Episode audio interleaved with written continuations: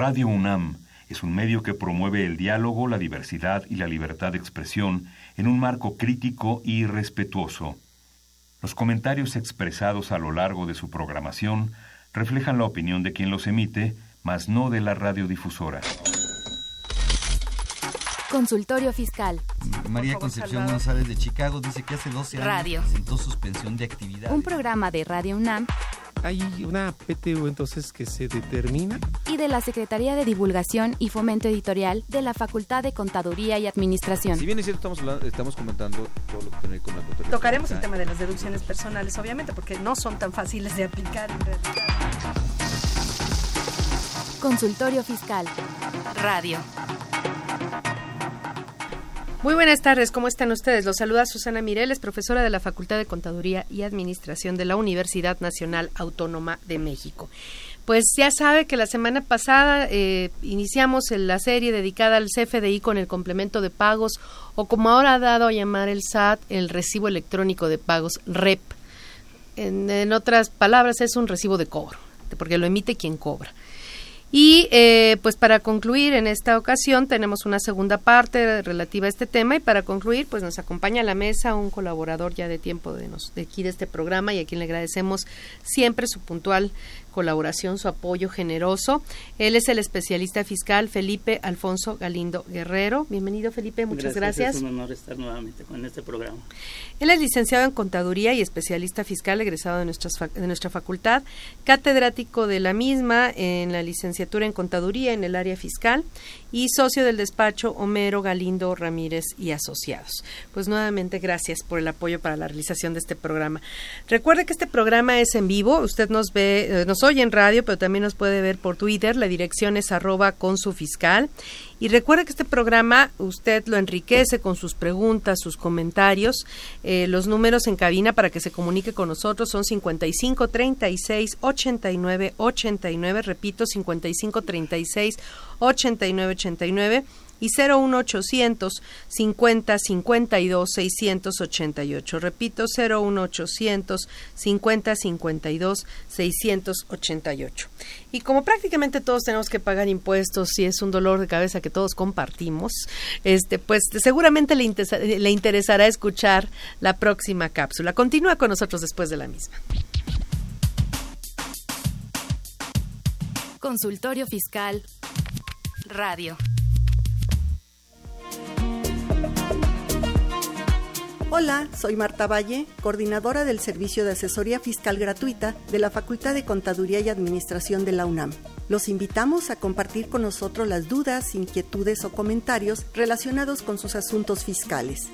Pueden hacerlo a través del número telefónico 5622-8222, extensión 46263, o del correo electrónico consultoriofiscal arroba fca.unam.mx. Los esperamos, será un placer atenderlos. Ve y escúchanos por Twitter, arroba con su fiscal. Info Fiscal.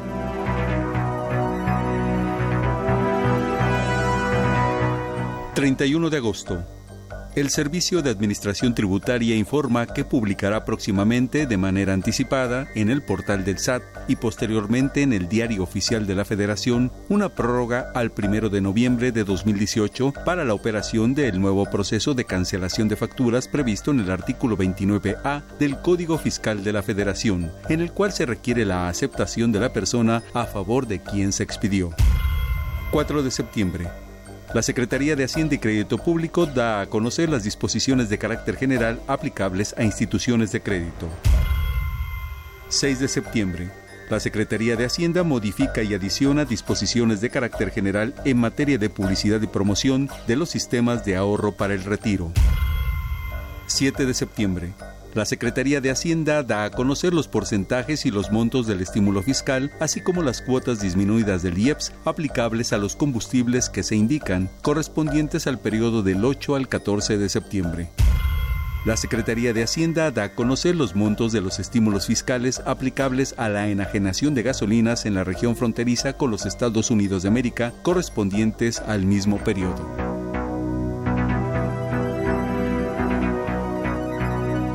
Info Fiscal.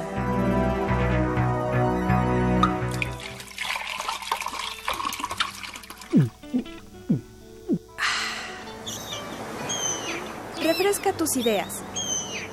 Consultorio Fiscal 100% UNAM.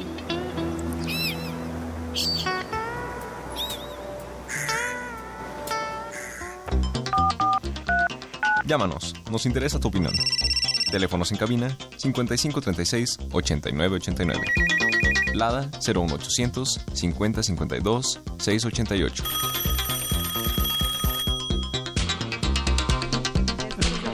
Aquí, recuerde que usted nos ve y escucha en directo por Twitter, arroba con su fiscal. Y entonces ahora sí iniciamos. Fíjate que la semana pasada estuvieron aquí con nosotros Julio Solís y Rubén Torres Benítez, a quienes les agradecemos por su apoyo. Y pues hablamos más o menos en general del complemento de pagos, cuál es la estructura de un CFDI con complemento de pagos, este, cómo poder distinguirle un CFDI tradicional, los datos que llevaba más o menos.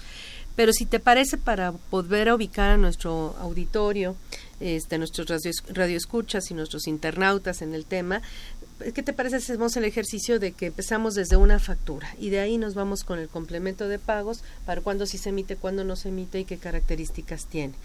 Eh, y por último, pues trataremos de abordar la parte del periodo de convivencia que le llama el SAT, ¿no? Entonces, bueno, vamos a suponer que hacemos una factura de una operación X, ¿no? Vendemos mesas. Este, somos una mueblería o una tienda de, estas de, de oficina y nos compran unas mesas. Este, si en el momento nos están, primero, si primero si nos pagaron antes, después si nos pagaron en el momento y después si nos pagaron después de, de emitir la factura, ¿no? Entonces, si quieres consideramos eso. Claro, el primer paso es elaborar la factura en la última versión, que es la versión 3.3 de acuerdo al anexo 20 de la resolución miscelánea. Ahí viene el nombre de la versión. Entonces es emitir una factura con esta versión, que es la que está vigente, y en esta factura nos va a pedir dos cosas fundamentales para ver si emitimos el famoso complemento de pago o no lo emitimos. Es eh, el método de pago y la forma de pago. ¿no? Entonces el método de pago es eh, decirle al sistema, a, ponerle en la factura, decirle al sistema que es, está pagado en una sola exhibición, que es el famoso PUE, o el pago en parcialidades o pago diferido, que es el PPD. Nada más hay esas dos opciones. Entonces, primero teníamos que empezar por, por definir qué es el pago en una sola exhibición para efectos del SAT o para efectos fiscales y cuál es el pago en parcialidades o diferido. El pago en una sola exhibición es cuando tú pagas al momento de emitir la factura o antes, exactamente. Pero si tú pagas después o recibes el, cobro después de emitir la factura, entonces ya no le puedes poner el PUE, le tienes que poner el PPD, el pago en parcialidades o pago diferido. El pago en parcialidades es aquel que te van pagando una cada mes, cada 15 días, cada semana, un abonito, eh, abonos chiquitos, etcétera, ¿no? hasta que se termine de pagar y son el número de pagos el, el, el número de comprobantes que sean necesarios, ¿no? Entonces, eh, ese es el pago. En principio se hace la factura completa. Sí, o sea, si la mesa vale 10 mil pesos, te van a pagar mil pesos mensuales, pues la factura se hace por 10 mil pesos. Es el total de la operación. El total de la operación. Ya después vamos a hablar de los recibos de cobro o, reps que habla el SAT. Entonces, bueno, es pago diferido, pago en parcialidades. Pago en parcialidades es cuando una factura que ya tiene un monto definido me la van pagando poco a poco, ¿no? Y el pago diferido. el pago diferido es cuando me lo pagan en una sola exhibición, pero no en el momento que realicé la factura o antes sino es después de que realicé la factura. Así es. el pago diferido. Eso que quede bien claro porque antes pensábamos que el pagar en una sola exhibición era aunque fuera después de, de, expedir la factura, el tiempo que sea necesario, pero te la pagué en una sola exhibición. No, eso nada más ahora es en el momento que estás haciendo la factura o antes. Es el, el PUE y el pago si me pagan completo pero después de y ahí viene el tema el tema de cuál es el momento que era lo que platicamos la semana pasada. Eh, si ya está timbrado ajá si ya está timbrado el comprobante que tiene fecha hora minuto y segundo y me están pagando con tarjeta de crédito.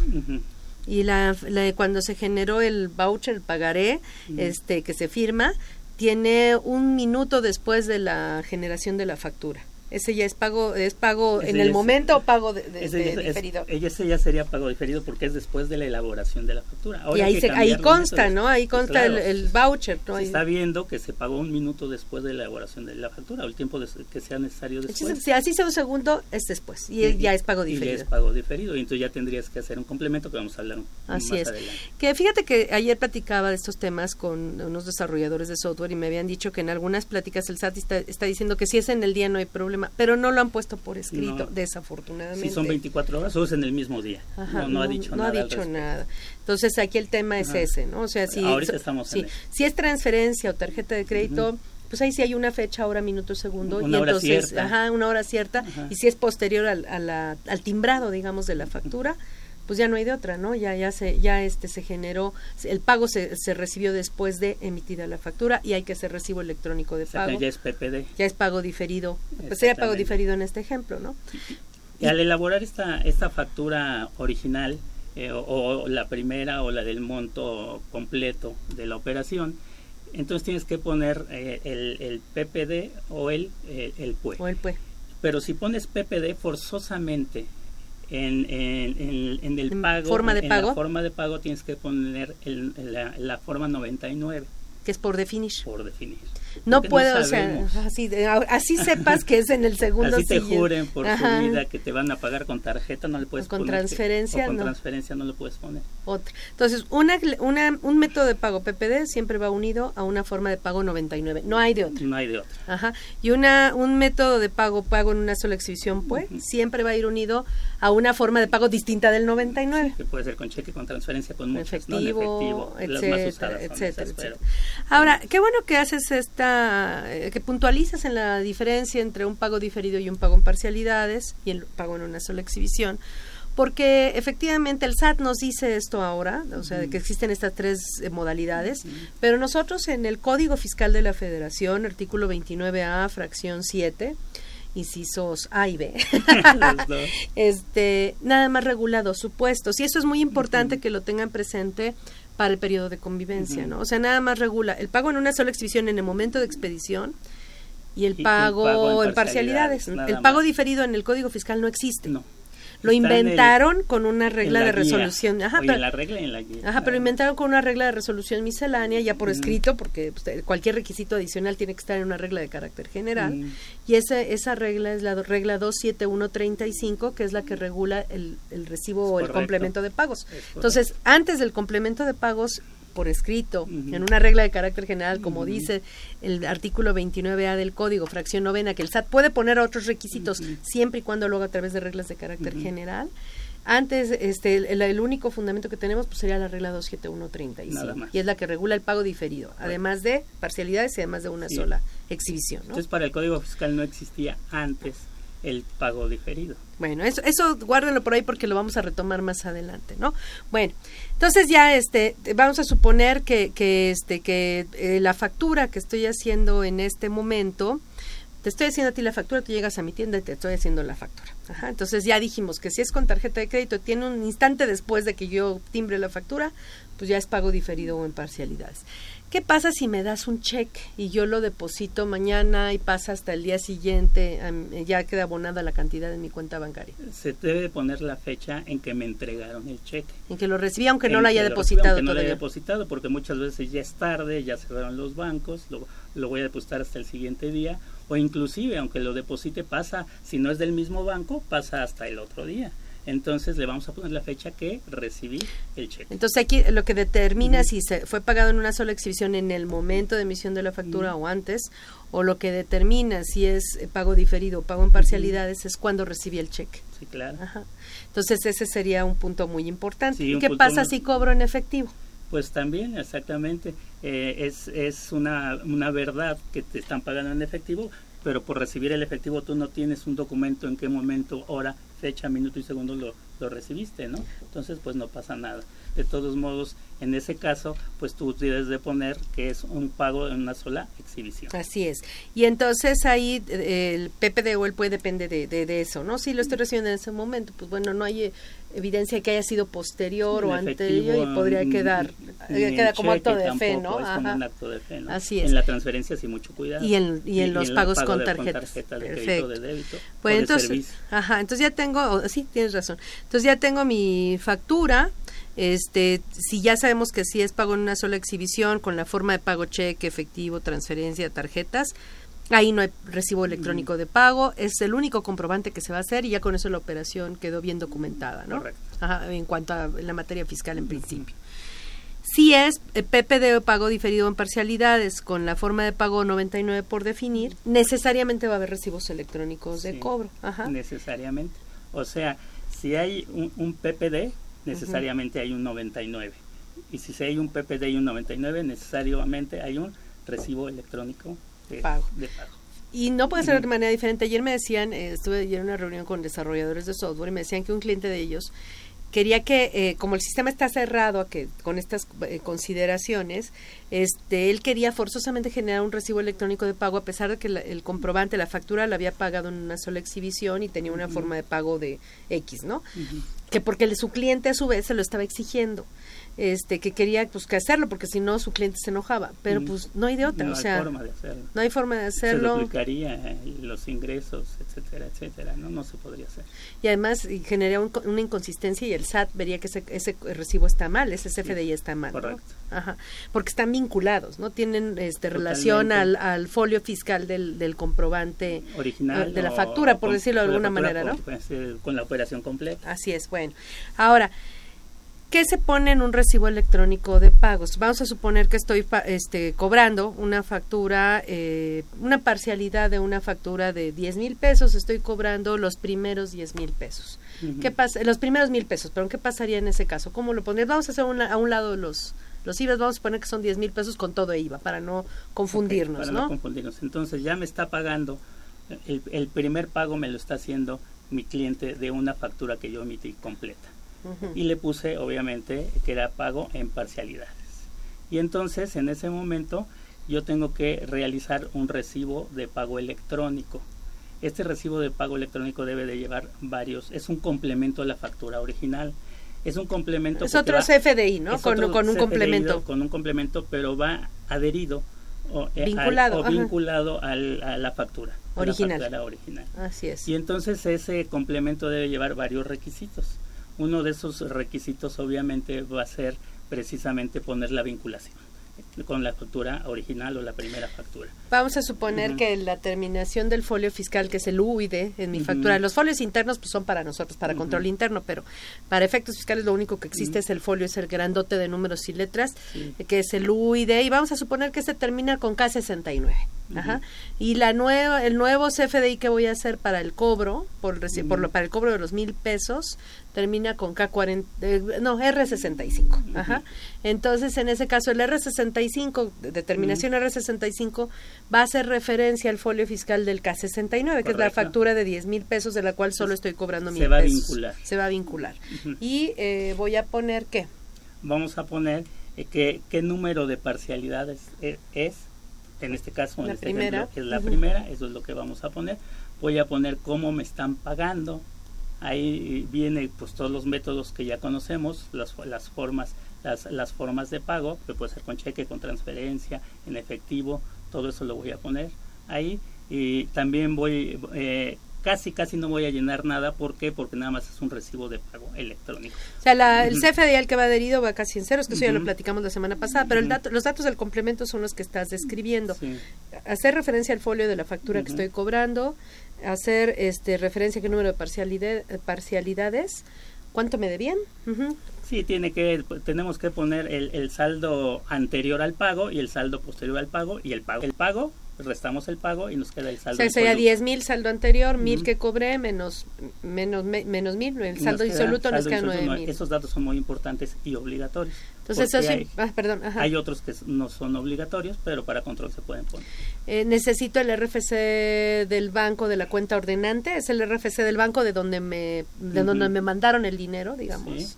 Eso es eh, opcional. Pero en es, algún caso. es condiciona, bueno, es condiciona. Es condicionante. Si tú ahorita haces una, una nota, un recibo complementario en el SAT, te deja pasar si no pones esos pero datos. porque, ajá, te dice que si los tienes, los tienes que poner. Ajá, y, y, es obligatorio en el caso de que tu RFC sea del extranjero, ya es que hay un genérico para el extranjero.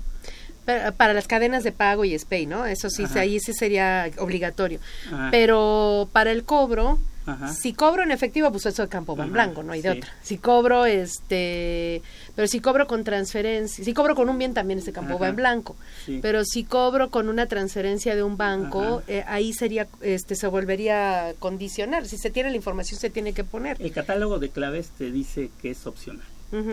Y en el catálogo te dice que estos campos son opcionales, salvo que el RFC, vuelvo a repetir, sea del extranjero. Y ahí el tema es esto también eh, vinculado con, la, con, lo que me pide la contabilidad electrónica. Es otro tema. Porque de esos datos me los piden en la contabilidad Claro. electrónica. Claro, en la póliza. En la póliza te lo piden, en los cobros y en los pagos. ¿Qué debe llevar la póliza? En los, en los pólizos, Claro. en los cobros y en los pagos. Entonces, más vale ponerlos desde aquí. Más vale, aunque, te aunque deje sea- pasar aunque te y puedes pasar. hacer la- el, el recibo de pago electrónico, más vale que los vayas poniendo porque si no luego va a ser un problema porque vas a tener que registrar en tu contabilidad el pago, el cobro que El estás cobro, haciendo, ajá. ¿no? Entonces forzosamente vas a tener que adherir este complemento. Ese dato lo voy a tener que poner en la póliza. Y si no lo tengo, mi contabilidad no cumple con requisitos fiscales. Que ese es el tema. eh, hay inconsistencias, eh, y qué bueno que lo planteamos, hay inconsistencias entre la obligatoriedad o no de los datos del, del CFDI y luego lo que te obligan a poner en una póliza. Entonces, En los catálogos, en los- ajá, entonces, inclusive. en los catálogos de la inclusive. póliza y de los Ajá, CFDIs así y de es. los complementos. Pero bueno, vamos a hacer una pausa y continuamos después de la misma. Escúchenos después de esta eh, pausa. Consultorio Fiscal Radio.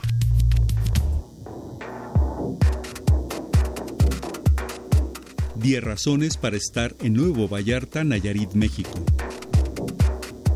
Del 13 al 16 de noviembre de 2018 se celebrará la decimosexta Asamblea General de la Asociación Latinoamericana de Facultades y Escuelas de Contaduría y Administración, ALAFEC.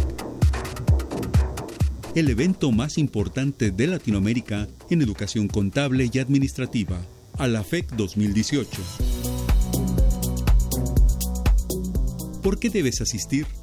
Te vincularás con 190 universidades afiliadas, escucharás conferencias magistrales de alto nivel académico, podrás conocer sobre el distintivo latinoamericano de responsabilidad social universitaria, compartirás experiencias y conocimientos en 10 áreas de investigación, tendrás una audiencia internacional para presentar investigaciones doctorales, conocerá los macroproyectos más importantes de investigación para fortalecer la educación superior. Construirás colaboraciones académicas, contribuirás al emprendimiento social en tu centro educativo, fomentarás la movilidad de tus estudiantes y profesores. Lo fundamental, reflexionarás a partir del tema central, las TICs en la formación de profesores y estudiantes, diálogo generacional en la educación superior. Invita la Universidad Autónoma de Nayarit.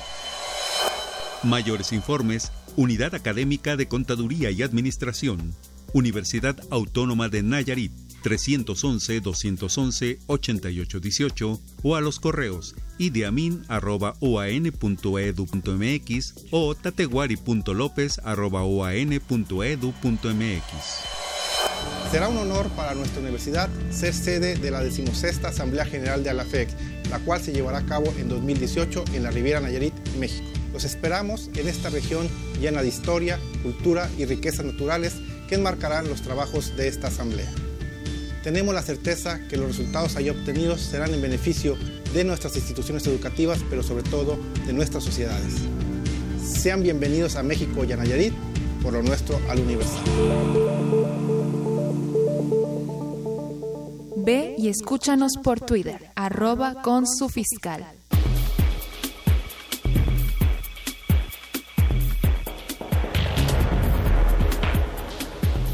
En esta nueva edición, la 697 Consultorio Fiscal presenta interesantes artículos de corte jurídico, laboral, contable, financiero y fiscal.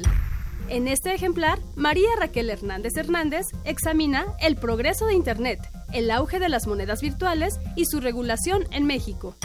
En forma conjunta, Areli Paola Araujo Romero y Roberto Morales Pérez definen las obligaciones laborales para el sector paraestatal. Laura Becerra Rodríguez analiza los logros y desafíos del sistema de pensiones en México a 21 años de su creación. Carlos Omar Castañeda Saavedra y Daniel de la Parra Huerta nos señalan los impuestos ecológicos como fuente de legitimación tributaria en el Estado mexicano. Estos y otros temas de gran interés se presentan en el número 697 de Consultorio Fiscal. Suscripciones a los teléfonos 5616-1355 y 5616-7755. También a través de la tienda electrónica publishing.fca.unam.mx o en la página electrónica de esta revista consultoriofiscal.unam.mx.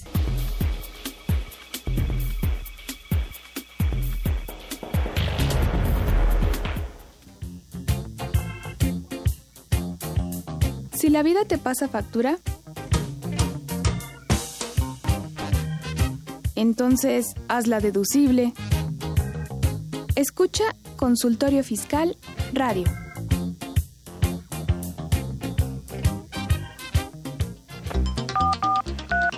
Llámanos, nos interesa tu opinión. Teléfonos en cabina 5536 8989. Lada 01800 5052 688. Ya estamos de regreso. Entonces, a ver, nos quedamos en el tema de, de por ejemplo, del campo del RFC de la, de la, del banco, de la cuenta ordenante, que será el banco de donde procede el dinero, que es un dato que por un lado en el estándar dice que es condicional, luego en el catálogo dice efectivamente que es opcional y dice que solo es obligatorio si es banco del extranjero. Que eh, pues el banco del extranjero no tiene RFC en México, tendría un RFC genérico que es XCXX, ¿no? Pero bueno, aquí el tema es que además ligando todo, o sea, a lo mejor puedes decir, pues lo dejo pasar y no lo hago, ¿no? Pero el tema es que toda esta información no nada más este, la necesitas para emitir CFDI, sino también para contabilizar. Claro, esto es muy importante porque también eh, dentro de la contabilidad electrónica no, nos dan lineamientos para, eh, para, llevar la póliza. Y entonces, eh, pues para los sistemas actualmente están, están metidos en que si tú contabilizas un CFDI de una factura, la provisionas, digamos, la, registras que todavía no se cobra, se paga, nada más se registra como una cuenta por cobrar o como una cuenta por pagar. De acuerdo a, lo que le pusiste a tu factura, si es el PUE o el, o el PPD, te lo va a jalar, te lo va a registrar. La mayoría de los datos que necesita tu póliza los trae el CFDI versión Porque te pide el folio fiscal y el RFC de quien la hace, etcétera. ¿no? Inclusive hasta la guardas ahí porque obviamente algunos sistemas lo hacen, ¿no? aparte de vincularlo también lo guardan tu tu XML. Que eso no, es obligatorio, nada más con que tenga los datos sería suficiente. pero luego e, es, bueno tenerlo Sí, porque ahí, luego se te pierde la información. no sabemos hasta cuándo el SAT la va a tener en, en su poder, ¿no? Entonces, bueno, eh, eh, ya están los sistemas eh, a eso, tienen memoria los sistemas. Si tú en algún la primera vez que contabilizaste este CFDI de, de, este, de este proveedor o, de, tu, este o de este cliente, pues ya sabe este a dónde cargaste, dónde abonaste y, y si allí iba y entonces automáticamente te jala todos esos datos y te puede decir hasta casi casi hacerte tu factura, tu, tu póliza, ¿no? Con esa factura. Entonces esto es cuando registras la cuenta por cobrar o la cuenta por pagar, pones el folio fiscal y los datos de quién, con quién operaste, ¿no? Y cuando pagas y cobras. Ahí no. Ahí no. Ahí todavía no. que para eso te van a servir los recibos electrónicos. Tendría que recibirte el recibo, servirte claro, el, recibo electrónico de pago. Los sistemas en, en, el mercado que existen en México, pues deberían ya de enfocarse a esto. A los movimientos bancarios, jalar los datos del, del CFDI con complemento de pagos. Así es, así como se hace con, con la factura electrónica, también hacerlo cuando te paga. Y ahí tiene muchos datos, y uno de esos datos es lo que estás mencionando precisamente. Porque ahí sí lo hacen obligatorio lo de quién te pagó, de dónde salió el dinero, de quién porque la póliza debe, debe, de venir completa con ese origen y aplicación del recurso. Ahí está. ¿Y qué pasa si en la contabilidad, vamos a suponer que si yo sí cumplo el facturar y los recibos electrónicos de cobro, etcétera, y, y pues me digo, ay, pues todo eso es opcional, no lo pongas y ya pásatelo, ¿no? Y, y, al momento de registrar, ajá, no, bueno, sí lo timbro, pero ya al registrar contablemente, pues obviamente esa información que era opcional y yo dije, ay, es muy complicado tenerla, mejor ni la busco ya que se quede así no la capturo en la póliza. ¿Qué pasaría cuando yo capturo este, estos documentos? Ya, porque puede ser de los que yo cobro, de los que yo pago, ¿no? ¿Qué pasaría si estos documentos no, no tienen todos los datos que, que, este, que requiere la contabilidad y que a lo mejor no lo tienen porque no era obligatorio y el sistema te dejaba pasar para emitir estos CFDIs. ¿Qué pasaría con la contabilidad? Pues eh, eh, el SAT, si nos pide alguna póliza eh, electrónica. En una revisión. En ah. una revisión, sea eh, de escritorio, sea directa o sea electrónica, pues entonces nosotros tenemos que dar nuestras pólizas con todos los requisitos que dicen que debe de llevar. Y si falta algún requisito, pues está incompleta tu póliza. Y si está incompleta tu póliza, pues el registro ya estuvo mal. Y uno de los requisitos para que sea deducible un gasto, una compra, una compra de activo fijo, por ejemplo, es que esté debidamente registrada en tu contabilidad. Ajá, y, y bueno, ahí dicen, pues no te preocupes por los cobros, nada, preocúpate por los pagos porque es lo que te afecta en deducciones, pero las multas también podrían darse, ¿no? También, en ese pues, caso, ¿no? Porque no estás realizando tu contabilidad electrónica como debe de ser. Bueno, entonces ya este, regresando a nuestro ejemplo de, los, de las mesas, ya cobramos una primera parcialidad de mil pesos. Para la segunda parcialidad, ¿cómo haría el CFDI con complemento de pagos? Bueno, aquí eh, es lo mismo, nada más tenemos que seguir la historia del anterior porque nos va a pedir el saldo eh, anterior, Anterior. A, a este nuevo pago, eh, cuál es el pago y el nuevo saldo insoluto. ¿no? Entonces, sí le tenemos que poner que es la parcialidad número Dos. 2 para tener un, y tenemos que hacer lo mismo, vincular también el CFDI original o el de la operación total. La factura, tenemos la factura, tenemos que vincularlo con, con este, con Recibo este de cobro. De, de pago de cobro. Ajá, de pago de cobro. Oye, pero entonces, eh, bueno, yo tengo que estar emitiendo estos CFDIs eh, por los cobros que voy haciendo a mis clientes eh, en estas condiciones. Número uno, si yo tengo, por ejemplo, un contador externo que me lleva mi contabilidad, pero yo facturo, eh, como, no- como en muchos casos ocurre, el, el tema es que aquí el, pro- el programa de facturación no es suficiente. Necesito un programa de facturación con un módulo de cuentas por cobrar, porque tengo que llevar el control factura por factura, no por cliente. Claro, entonces es recomendable, obviamente, llevar un, un sistema eh, administrativo o un sistema contable de tus proveedores de factura que lleven precisamente ese control de qué facturas me están pagando, ¿no? Porque si esa es una factura en el SAT, pues ahí no llevas ningún control. Ese es el problema, es el o, o problema. depende de qué servicios me dé el PAC con el que estoy facturando. Bueno, esa sería una. También, también cabe señalar que, que algunos packs, entonces estos datos que son voluntarios de, de- de- del recibo de pago, este, ellos sí no te dejan pasar si no lo pones. Ya. A diferencia del si haces la el recibo de pago en, En en el SAT. Pues es, es todo un tema, tengo que elegir hasta con quién hago el CFDI, el recibo electrónico de pago. Para control. Así es, para control. Ahora, este, bueno, tengo entonces ya la factura, estoy haciendo los recibos electrónicos de pago. Este, en este mes se hace obligatorio a partir del primero de septiembre y ahorita tendríamos que estar haciéndolos. Si no los hemos hecho hasta ahorita, ¿cuál es el momento límite para iniciar a hacerlo?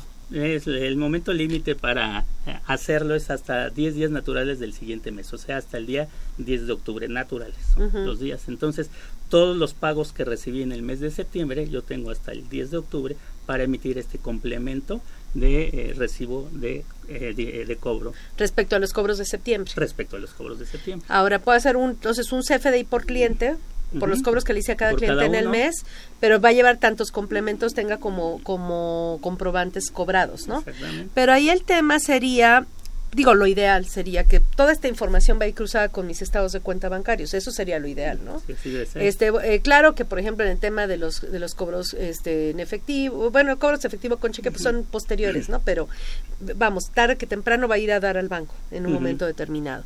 Las transferencias pues es todavía mucho más transparente. Lo ideal sería que por cada movimiento bancario yo tuviera un recibo electrónico de pago. Por control sería lo Por ideal. control sería lo ideal para que yo fácilmente pudiera revisar que todos los cobros están documentados con un recibo electrónico de pago y no tener problemas con mis clientes. Sí, sí. Porque ahorita el problema es que el SAT está dando dos canales para, para acusar a los que no emitan los comprobantes, ¿no? Uno es a través del portal, en servicios te dice que hagas un servicio de generación, generas una solicitud de, de emisión de CFDI, que esa es como la, la ligera, Sí. y la otra ya te vas a una denuncia o queja que puede llevar al, al em- al emisor del comprobante que no emitió pues el CFDI con complemento de pagos o la misma factura lo puede llevar a una a un acto de fiscalización, ¿no? O sea, que el SAT lo fiscaliza, revisión. una revisión directa, ya sea de escritorio, este en, en- en el domicilio o por lo menos una revisión de carácter electrónico. Y si empezó, la tienen que terminar. Y no se van a ir nada más al tema de la factura en particular que está la queja, se van a ir a revisar todo. Ajá. Ese sería el, el otro el otro Entonces aquí hay una, pues yo creo que es una cacería de brujas, ¿no? En este caso. Sí, puede ser que hasta sin deberla ni temerla, si le caes mal al de enfrente, se pueden a tu competencia. A tu competencia. Van y compran y no me hizo mi complemento Los otros despachos de contadores. sí, claro. Oye, pero entonces, eh, por un lado tú tienes que expedir tus recibos electrónicos de cobro para todos tus clientes para evitar que tus clientes te acusen, pero por otro lado tú tienes que estar correteando a tus proveedores. También, igual, del otro lado. Igual del otro lado. ¿Qué pasa si alguien incumple? Bueno, aparte de que lo acusen, ¿qué pasa, este, qué efectos tiene para la contraparte? Bueno, para el que emite, pues que, que no emitió, pues una multa, de, por lo menos, y que te revisen a lo mejor. y que le, te revisen a lo mejor porque te acusen, Y para quien recibe el, CFDI con el complemento de pago, si no lo obtuvo en tiempo o no lo obtuvo. Eso está peor, porque pagas los pecados de quien no lo hizo bien o quien no lo emitió, porque se puede convertir, de acuerdo a, la guía del llenado, que si no tienes estos recibos de, de, cobro o de pago, pues entonces no vas a poder hacer deducible lo que estás pagando y ni acreditable el, el IVA del, ni el IEPS de lo que estás pagando también. Qué grave es esto. Eh, por otro lado, regresando a la vinculación con la, con la contabilidad, dado que ahora la fuente, digamos, de información para los movimientos de, los, de las cuentas de flujo efectivo, como podrían ser bancos, caja, etcétera, serían estos CFDIs con complemento de pagos y que los sistemas tendrían que estar jalándolos, así como jalan las facturas, como tal. Eh, pues esos campos que en principio están como opcionales en el llenado del CFDI, para la contabilidad se volverían obligatorios y si no los eh, obtengo ya ya cuando yo pago no cuando yo cobro ya cuando yo pago ahí sí este eh, si no hago el registro contable completo como lo exigen en la póliza nuevamente en una revisión me rechazarían esa deducción porque no cumple los requisitos de, la póliza y del, del recibo de pago Qué, qué, grave en este caso, ¿no? Nos llama Manuel Salazar y nos dice de Tizapán, es el, en el complemento de pago ¿Qué datos eh, necesito que estén contenidos en la factura original, folio interno de facturación o algún otro dato? Sí, ya comentamos que, que el folio interno de facturación es muy importante, tanto la serie como el folio, porque con nosotros controlamos nuestros cobros y nuestros pagos y nuestras facturas y que nos están pagando. Y ahora es muy importante porque necesito saber qué me están pagando y cuánto, me, cuánto tengo de saldo y cuánto me tengo de saldo insoluto. Entonces todos estos datos pues son sumamente importantes, claro que sí tienen que ir. Este bueno, aquí dice Leticia Carrillo de la delegación Cuauhtémoc que ya no alcanzó a escuchar qué pasa si su sistema eh, eh si factura no, no llena el campo de RFC de la cuenta ordinante, ¿en qué la perjudica? Pues ya quedamos que para el momento de la contabilización más que nada ahí tienes, vas a tener el problema porque la, la póliza debe llevar ciertos requisitos y uno de esos requisitos es precisamente el banco de donde sale el, dinero, ¿no? Entonces aquí ese es un problema, este más que nada porque la contabilidad no reuniría requisitos fiscales, sobre todo en los pagos, más que en los cobros, que ahí va a ser a lo mejor yo no cumplo, pero mi cliente me lo va a estar exigiendo para sus pólizas, entonces va a volver campos obligatorios, ¿no? y no cumplo, pero sí me puede multar. Sí, porque por la... Por no llevar la contabilidad. Ah, no, sí, la contabilidad sí. No, pero yo me refería al RFC de ah, la cuenta ordenante, que a lo mejor no lo pongo porque es ah, un dato opcional, pero mi cliente me lo va a exigir porque si no él su contabilidad no va, se le va a dificultar más generar su contabilidad correctamente porque ese dato no lo va a tener el comprobante y entonces lo va a tener que estar buscando este y capturando manualmente. Se le va a se le va a hacer más difícil hacer eh, una contabilidad en apego a las disposiciones es mejor que lo hagas bien desde el principio que después a la hora de estar contabilizando andes buscando los datos. Ah, exactamente que andes buscando los datos en ese caso. Eh, hubo muchos rumores respecto a los datos del SPEI de la transferencia, la cadena, el sello digital del, de, la, de la transferencia con la que te pagaban, que te así como traemos en una factura, en una declaración un sello digital, cuando hacemos una transferencia electrónica de, fondos, pues también se genera un, un sello digital. En ese caso, ¿qué pasa con la obligatoriedad o no obligatoriedad de esos, de esos datos del SPEI? Bueno, primero ya se aclaró que el SPEI es una transferencia electrónica. Ah, sí, porque había dicen, ¿es lo mismo? sí, exactamente. Entonces, y decían, pues, ¿y por qué no pusieron SPEI? Ajá, una transferencia, ¿no? entonces ya, ya se aclaró que el, el SPEI es una transferencia electrónica de fondos, empezando por ahí, ¿no? Luego, que, si, ¿en qué casos te obligan a poner el certificado, la cadena, el sello? Solamente cuando es del extranjero, única y exclusivamente. En esos casos... Es obligatorio. Es obligatorio. Y cuando es voluntario... ¿Y esos datos dónde se consiguen? Porque luego mucha gente no sabe ni dónde se consiguen. En el Banco de México. En la página del, Banco, de México. del Banco de México. Ahí se consiguen esos datos. Banjico. Ah, Ajá. Y entonces, eh, si ya lo haces voluntario y, y pones eh, eh, la cadena, ya tienes que poner los otros dos datos, o sea, el certificado y el sello.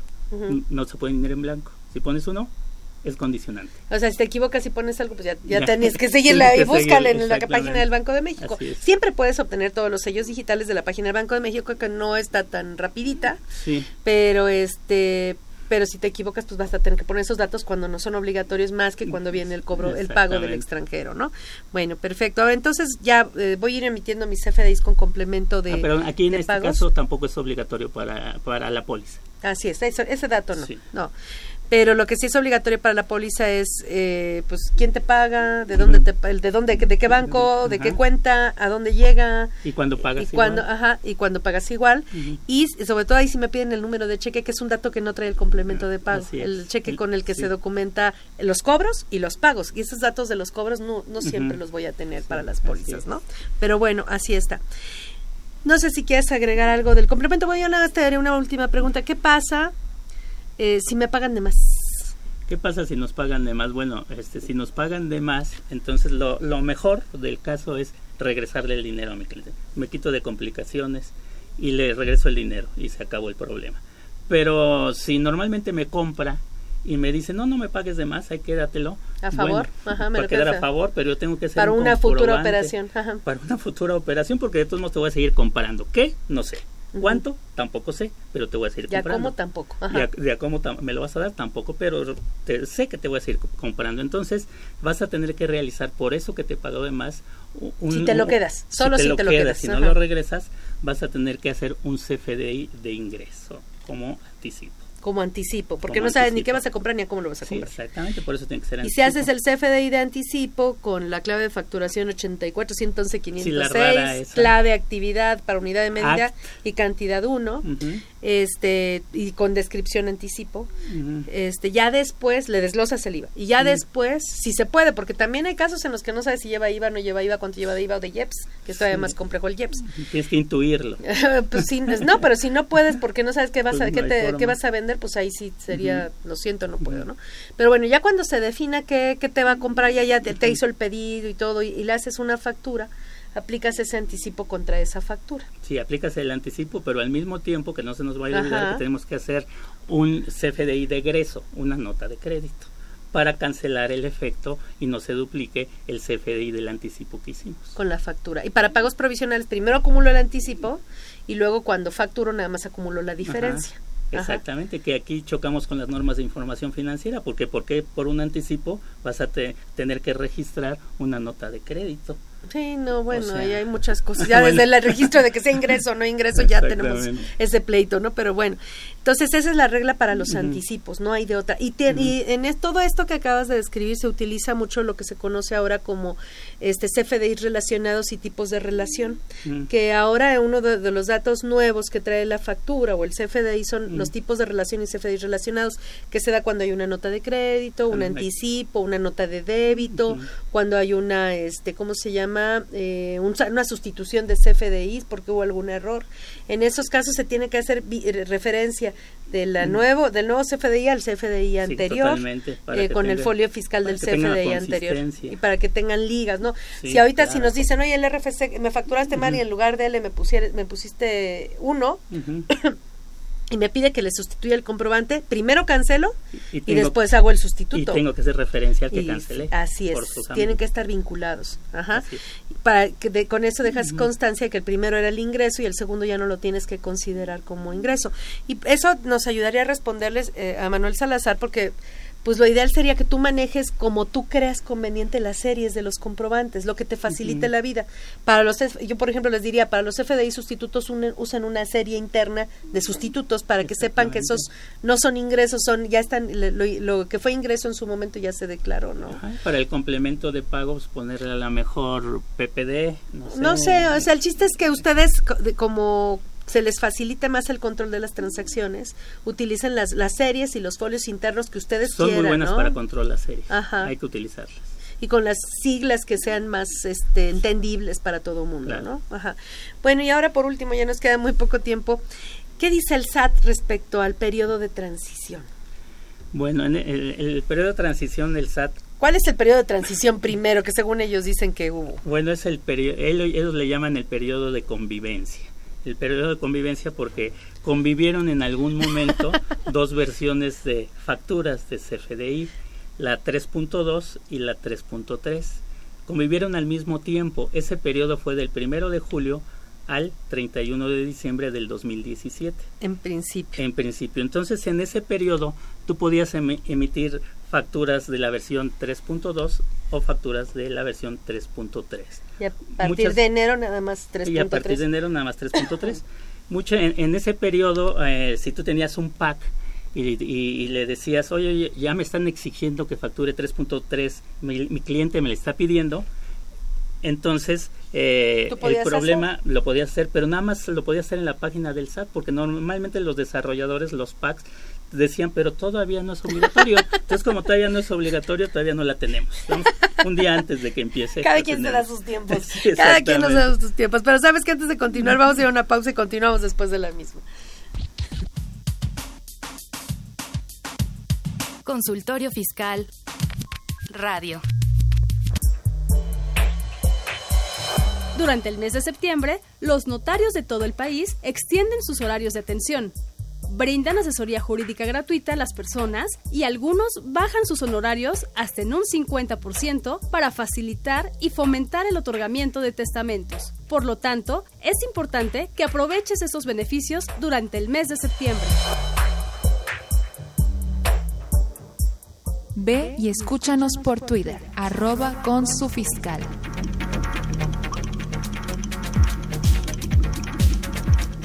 ¿Qué encontrarás en la cuarta Feria Multidisciplinaria de Emprendedores FCA UNAM 2018? Décima segunda Expo Nacional Emprendedora ANFECA. Sexto Encuentro Nacional Estudiantil de Emprendimiento Social ANFECA. Conferencias y pláticas empresariales y espacios gamers. Actividades culturales. Food trucks. Participa con nosotros el 20 21 de septiembre en la Facultad de Contaduría y Administración de la UNAM. Entrada libre. Mayores informes www.fca.unam.mx.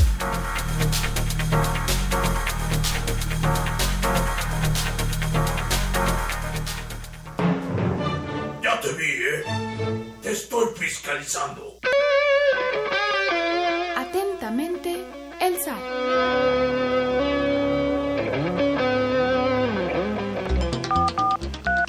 Llámanos, nos interesa tu opinión. Teléfonos en cabina 5536 8989. Lada 01800 5052 688.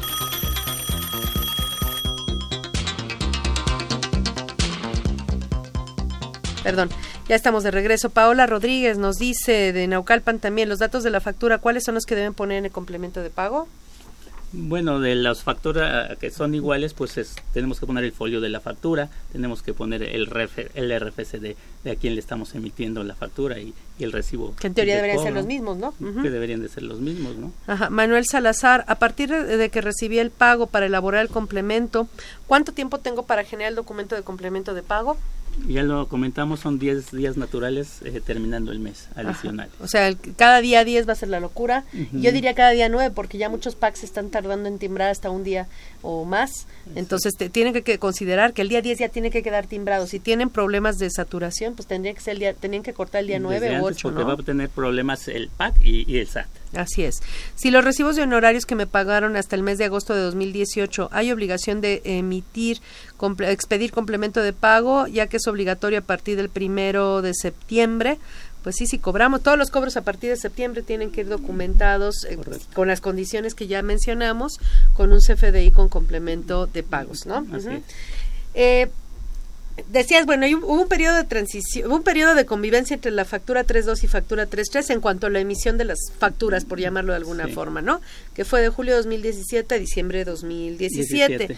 Pero para los cobros, el SAT este, define otro periodo de transición que es cómo cobraste y cómo se documentó el cobro, que sería del primero de julio de 2017 al 31 de agosto del 2018.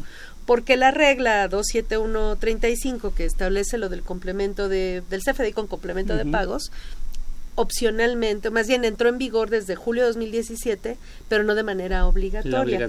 La obligatoria, se da a partir de, este septiembre de 2018. Y entonces ahora el SAT, esos ya de llenado del complemento de pagos y demás, este, ¿qué es lo que está diciendo? Ahorita comentamos, ¿qué sabes tú y qué sé yo? Y platicamos. Pues el, el SAT dice que antes de esta fecha, primero de septiembre, si tú recibiste un pago. Bueno, primero, primero, pues, primero del primero de septiembre en adelante, cualquier cobro este va a quedar, no, bueno, no, este, cualquier cobro de las facturas 3.2 o versión 3.2 o 3.3 va a quedar documentado con un CFDI con complemento de pagos, ¿no? Correcto. De, de, esos dos casos. Ajá. Y ahora sí, ¿qué más? Entonces, eh, el SAT está mencionando que si tú hiciste un cobro anterior al primero de septiembre, también lo tienes que documentar, hacer un, recibo, pero diferente.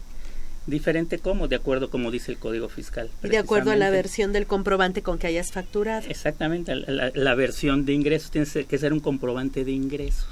Entonces, si mi factura fue de papel, este o con código de barras de papel con código de barras bidimensional los cuadritos esos que tenían las facturas aquellas ay ya no me acuerdo ni cuándo estuvieron vigentes tres 2003 2014 en el, 2011 convivieron tres la de la de papel el código de barras bidimensional y el CFD el CFD Ajá. O, estamos, ajá, si estamos hablando CFDs, ajá. Estábamos hablando que yo en mis cuentas por cobrar puedo tener facturas de papel, pues a lo mejor ya muy viejas, pero bueno, a lo mejor todavía. Todavía. Facturas de papel con código de barras bidimensional. CFDs, comprobantes fiscales digitales por medios propios, ajá, porque tú me sin el PAC, ¿no? Sin el PAC. O CFDIs, que es por el este, PAC. Con el PAC, pero en dos versiones. CFDI versión 3.2 y CFDI versión 3.3. 3.3. Que es la actual, ¿no? Entonces, ¿qué es lo que está diciendo el SAT? Digamos, a partir de septiembre 2018, queda claro que sí, eh, y eso acaba, lo acaban de definir, porque al principio dijeron otras cosas, ¿eh? pero bueno, en las últimas conclusiones han dicho que si a partir de septiembre tú cobras una factura 3.2 o 3.3, es CFDI con complemento de pagos para cualquiera de las dos. Ah, correcto. Ajá. Y ahora sí, de agosto para atrás, que pude haber estado cobrando facturas 3.3, facturas 3.2, facturas de papel, CFDs, eh, pues, facturas de papel con código de barras bidimensional. ¿Qué se hace en ese caso? Primero, si es 3.3 y cobraste antes del primero de septiembre, entonces te dice que puedes optar por cualquiera de las dos. O sea, ¿cuáles son las dos? Las dos es comprobante, eh, comprobante, el comprobante fiscal digital el que va adherido como complemento. El con CFDI con complemento de pagos. como complemento o un, un CFDI como ingreso. Tipo ingreso. Ahí, estamos en primer en el primer problema, digamos. yo no hice nada con el CFDI con complemento de pagos. Hasta ahorita apenas me estoy metiendo y, estamos, yo creo que así el 80% de los contribuyentes, bueno, no el 80, el 75. el, aunque el SAT dice que nadie se ha quejado, pues es que nadie, hay mucha gente que no se ha metido a hacerlo. No ha tomado conciencia. no ha tomado conciencia de lo que esto implica. Hay mucha gente que no ha hecho ni uno solo. Apenas están empezando a ver cómo le van a hacer. Y luego dicen, ahí hasta el 10 de octubre. Sí, pues sí, ese es el problema. Pero bueno. Entonces, este, yo no había hecho nada del complemento de pagos hasta, este, hasta, hasta septiembre lo voy a empezar a hacer. Y entonces quiere decir que estuve cobrando de agosto para atrás. Vamos a suponer facturas de la versión 3.3 y ahorita me dices qué debimos haber hecho. Vamos a una pausa antes eh, de continuar con este tema. Consultorio Fiscal Radio.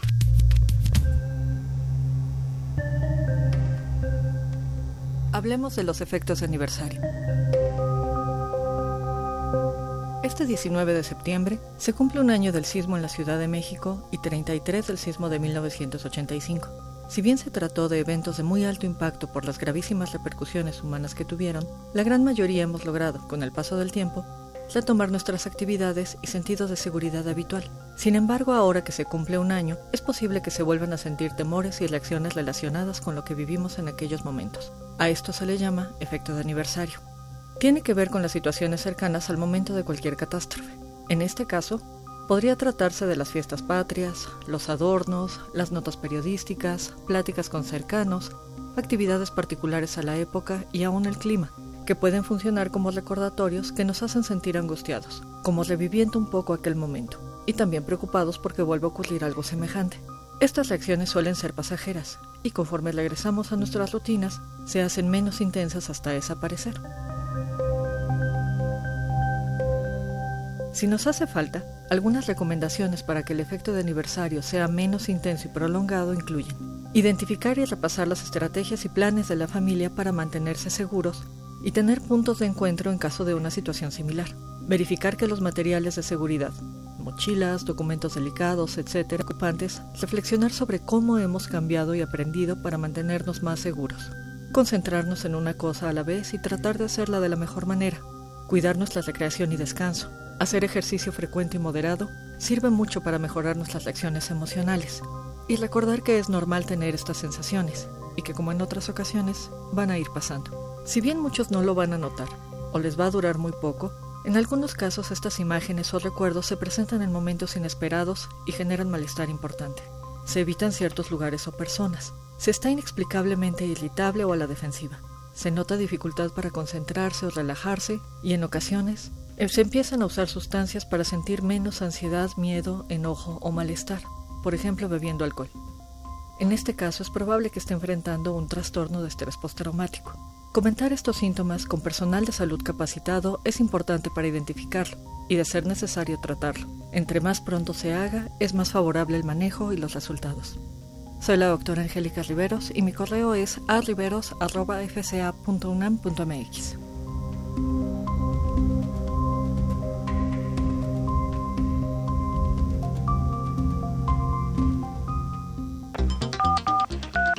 Llámanos, nos interesa tu opinión. Teléfonos en cabina 5536 8989. Lada 01800 5052 688. Ya estamos de regreso. Eh, Enrique López nos felicita a todos en cabina y a todo mundo. Este, bueno, y Karina Apieza nos dice qué pasa con los complementos de pago para terceros. Yo supongo que se refiere a este caso en el que, por ejemplo, alguna tienda cobra por cobra el teléfono de, de, de, de, una de otra persona entonces ahí quién emite el CFDI con el complemento de pagos no pues sí exactamente esa sería la duda. Es, eh, eh, precisamente en el llenado en la guía viene todo eso muy en este caso serían ellos mismos no o sea por ejemplo la compañía de teléfonos. Yo voy y pago mi teléfono en una tiendita de ya sabes cuál. Entonces este ahí la, ahí me la ahí me cobran. Este pero va a ser la empresa de teléfonos que, que, fue la que me facturó la que me va a emitir el CFDI con complemento de, pagos. Yo no sé cómo lo vamos a hacer con celulares y teléfonos fijos y todos los demás que son empresas públicas donde ahí sí primero emiten la factura y después pagamos entonces va a haber un CFDI con complemento de pagos. Ese va a ser un problema, ¿no? Que emiten, se va a duplicar su facturación, ¿no? Pero bueno, así está y no hay ninguna excepción hasta ahorita, ¿no? Bueno, ahora entonces estábamos en el periodo de convivencia, entonces dijimos hasta agosto, cobro una factura en versión 3.3, no había hecho nada yo del complemento de pagos. ¿Qué tenía que se supone que haber hecho con, con una factura 3.3 que cobré en agosto, julio, junio, mayo, enero 2018? Tenías que haber hecho también un registro, un, un, CFDI. un CFDI de ingresos pero este CFDI tendríamos que haber tenido la particularidad que muchos no lo hacían, aunque, aunque sí hacían eh, este CFDI de ingreso para el pago, este, no le ponían la clave 08 o 09, pero esa clave salió mucho después. Ese es nuestro problema. 08 es factura en parcialidades y, 09, es pago diferido, ¿no? Pago diferido. Que eso va en los en, el tipo de relación de cuando con este CFDI nuevo, o sea, no estaba no estaba todavía usando el, el CFDI con complemento de pagos porque todavía ni lo compraban ni lo instalaban ni nada.